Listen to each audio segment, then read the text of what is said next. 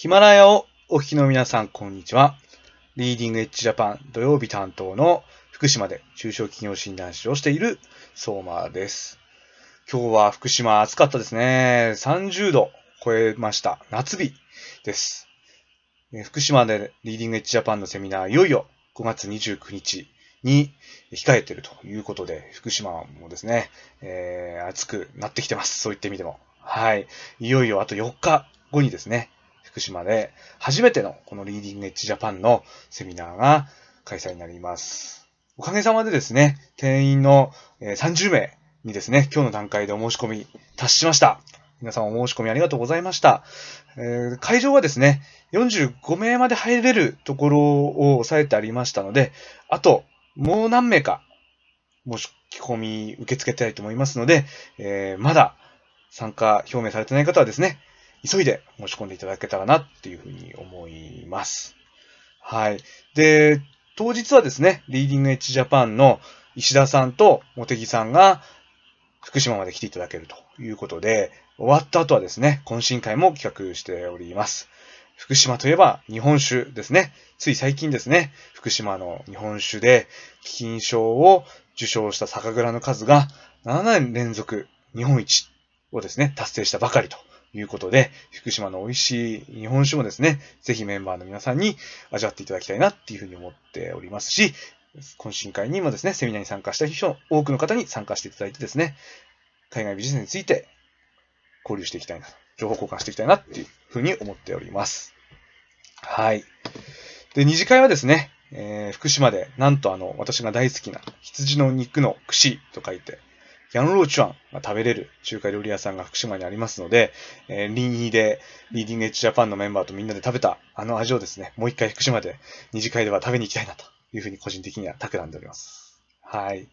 では、今日はですね、進化し続ける中国のサービスレベルというテーマで、私が実際に中国で体験した素晴らしいサービスについて紹介したいと思います。皆さん、あの、WeChat って知ってますかね？中国語でウェイシンって言うんですけども、まあ、日本だと LINE っていうサービス、皆さん使ってる人とっても多いかと思うんですけども、それの中国版が WeChat です。で、中国はですね、LINE ですとか Facebook、Gmail、YouTube、Google とかですね、えー、日本とかアメリカのですね、SNS やメールや検索サービスがですね、完全にシャットダウンアウトされてまして、使えないんですよ、中国の回線では。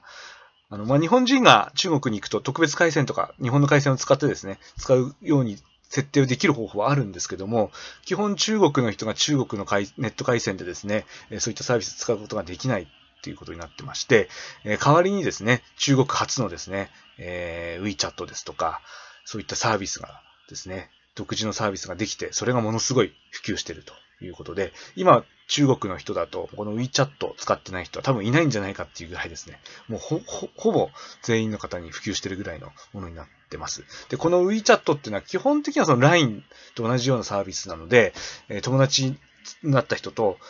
えー、メッセージをやり取りしたりですとか、自分のですね、ブログをこう、アップして友達に見てもらってコミュニケーションするっていうようなツールなんですね。で私がこの WeChat を始めたのが2012年でしたかね。ちょうどあの、尖閣諸島を国有化してですね、反日デモが起こって、日本の日本人がですね、こう駐在し、中国に駐在している日本人が中国から日本にこう撤退している時にですね、私たまたまちょっと中国に行く用事があって、えー、まあ、あえてそういう時だからこそ中国、まあちょっと危険だなと思ったんですけども、行ってみたいっていうことで行ったことがあったんですね。で、その時に、あの、ちょうど WeChat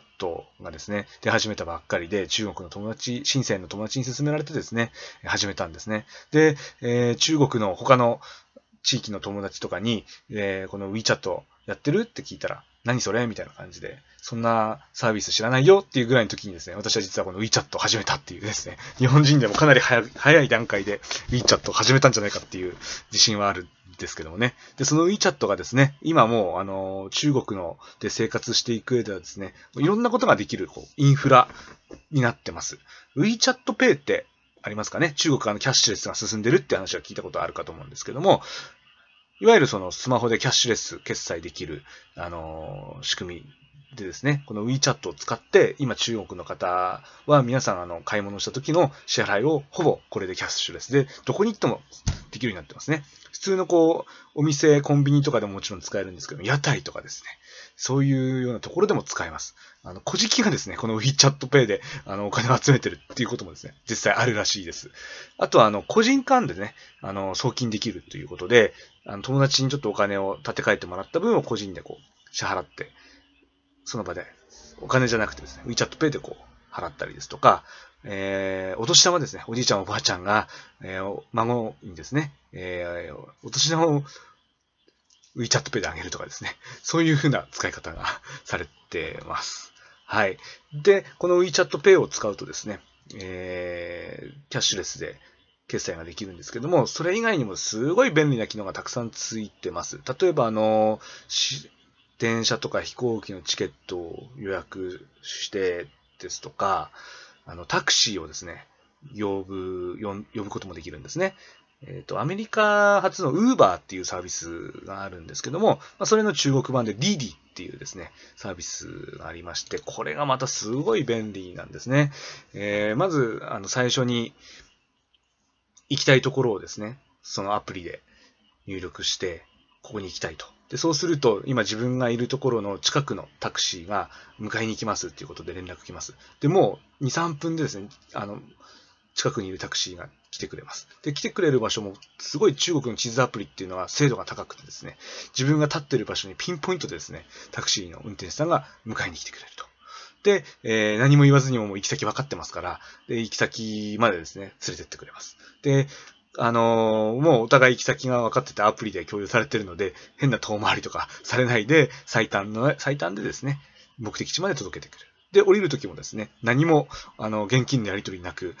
あの、キャッシュで、あの、キャッシュでの支払いのですね、こう、もう、タクシーの運転手さんが直接やる必要がなくて、そのままもうすぐパッと降りることができると。で、えー、後からでもいいです。まあ、その場でもいいんですけども、えー、私、あの、使った人は DD のサービスにお金を払います。で、タクシーの運転手さんは DD からお金をもらうという仕組みになっているので、えー、お客さんが仮にそのまま降りてってお金を払わなかったとしても、タクシーの運転手さんは DD からも払ってもらうと保証されてるんで、トリッパーぐらいがないってことで安心してお客さんを降ろしてくれます。で、お客さんもですね、それで DD にお金払わなかったらですね、サービスが使えなくなって、WeChat Pay とかの信用度がですね、下がって、えー、いろんなサービスが使えなくなるっていうことで不便になるのは嫌なので、えー、そういったことも、支払いをしないってこともあんまりないということです。で、えー、さらにこの支払うときにですね、運転手さんのサービスレベルをですね、評価することができて、その点数で、この運転手さんは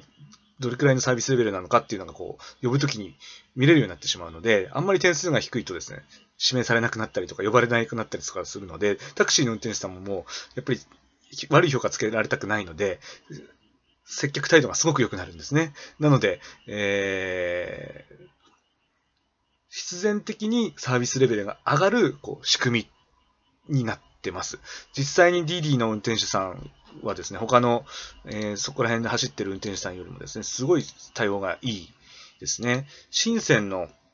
で使った時なんかはですね、えー、車の中にですね、ペットボトルの水が置いてあってですね、あの、自由にそれをこう飲めたりですとかしますし、運転手さんもすごいこう、笑顔でですね、荷物とかもこう運んでくれたりとかしたりですね、えー、とてもこういいサービスになってますね、えー、そういった形でですね、中国は最近ですね、本当にサービスレベルが上がってきてます。でそのサービスレベルが上がらないと生き残っていけないような仕組み、そあのそういったものもこううまく使っててますし、競争も激しくなってきてるので、いいサービスをしないと生き残っていけないっていうですね、そんな状況になってます。本当にこう、この DD とっても便利なので、まあ、WeChat Pay 使えるように設定してないと使えないんですけども、中国行ったらですね、このサービスはもう本当に今欠かせないサービスになってます。ただその分ですね、逆に言うとこれがないともうなかなかタクシー捕まんなかったりとかして不便になってしまうということで、対応しないとですね、外国人にはなかなかちょっとこう、対応できないところがあるんですけども、中国人にとってはとてもですね、便利なサービスが次から次へと出てきてます。次回もまたですね、いろんな中国のサービス皆さんにご紹介したいなって思ってます。はい。それでは、あの、5月29日、福島のセミナーでお待ちしています。今日はどうもありがとうございました。